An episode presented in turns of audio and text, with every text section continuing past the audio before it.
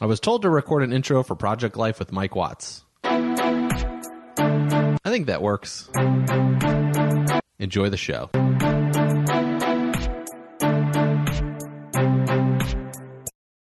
Welcome back to Project Life with Mike Watts. It is Mike Watts coming to you. I would like to talk to you about personal responsibility. And this is the part two of what I just shared regarding yesterday, regarding the um, handling crises with the presidents. And this would be personal responsibility and just taking personal responsibility. It's very fascinating for me to watch the Trump administration and this is exactly what was also shared on that episode of Vox um, with Ezra Klein, and I'll link that up in the description. Actually, whatever platform you're listening to on, you'll see a description in the podcast player, and you can just click on that link, and it'll take you to the uh, uh, episode. So the one thing that I was thinking about during this time is they were talking about how Donald Trump and his handling of Yemen and handling of many things throughout his presidency, because this is the number one thing I've noticed, even during as he was running for president, his candidacy or whatever you call it. But basically, he was he the Yemen accident, or it was this invasion of a uh, place in Yemen. They had to go in, and and some people died, and he approved it to go forward. So as the commander in chief, like you're the top dog, you're the leader and people died. And then as soon as he they, he got backlash on this decision that he ended up making, he blamed it on his generals. He's like, "Well, they planned this before I got on board, so they just did this." And so he basically just pushed the blame off onto somebody else. Now, regarding of what your political views are on Trump, he's the president of the United States, and now I'm really looking at him as a leader, uh, how he leads uh, this country.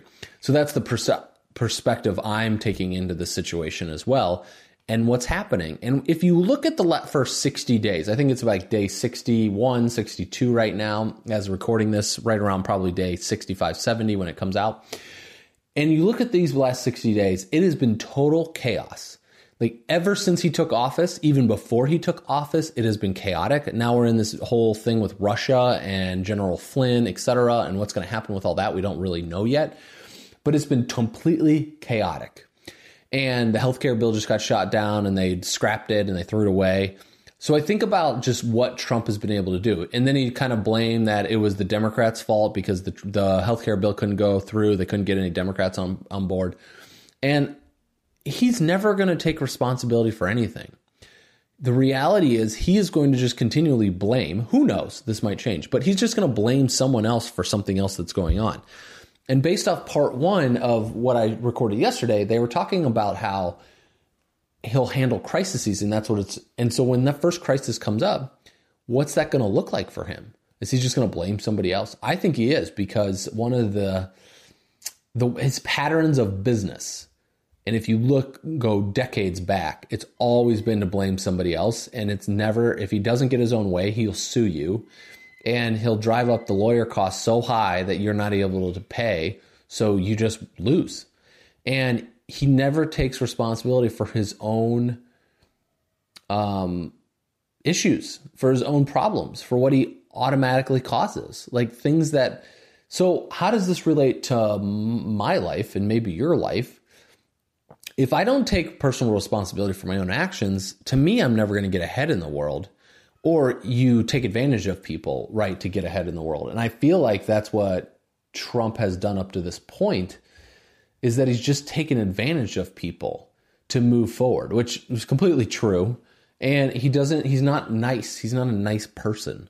And you can see that. And he's not happy. You can see that by the look on his face and the expression on his face. So it's really interesting that I feel like the more personal responsible that I take my own decisions into my own hands, the happier and more successful that I have become. And I'll, I'll be a better leader in our organization in the world for betterment of society. That's my thought on that one. And I feel like it's very accountable as a human for me to take personal accountability for my own life. Yeah, that's what I got for you. What do you guys think? Let me know. Uh, Twitter, Instagram, Mike J Watts. I'll see you over there.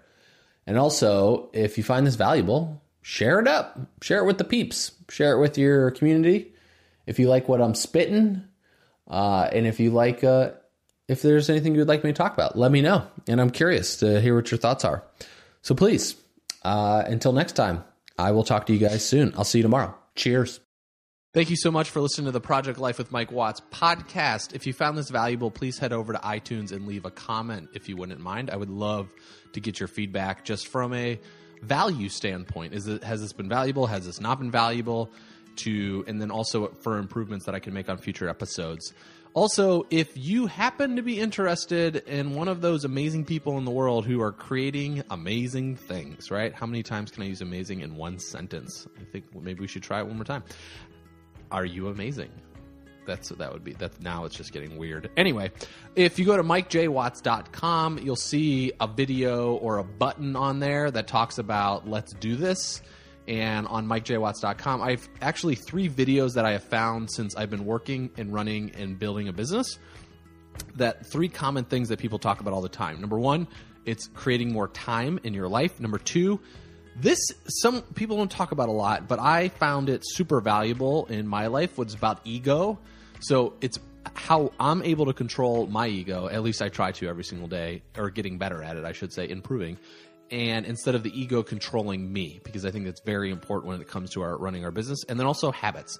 So a lot of people talk about habits, creating habits, changing habits, etc. But just things that will set us up for success. And there's a couple in here that are very rare that very few folks talk about. Um, usually, it's not about making more money or building this successful, huge empire.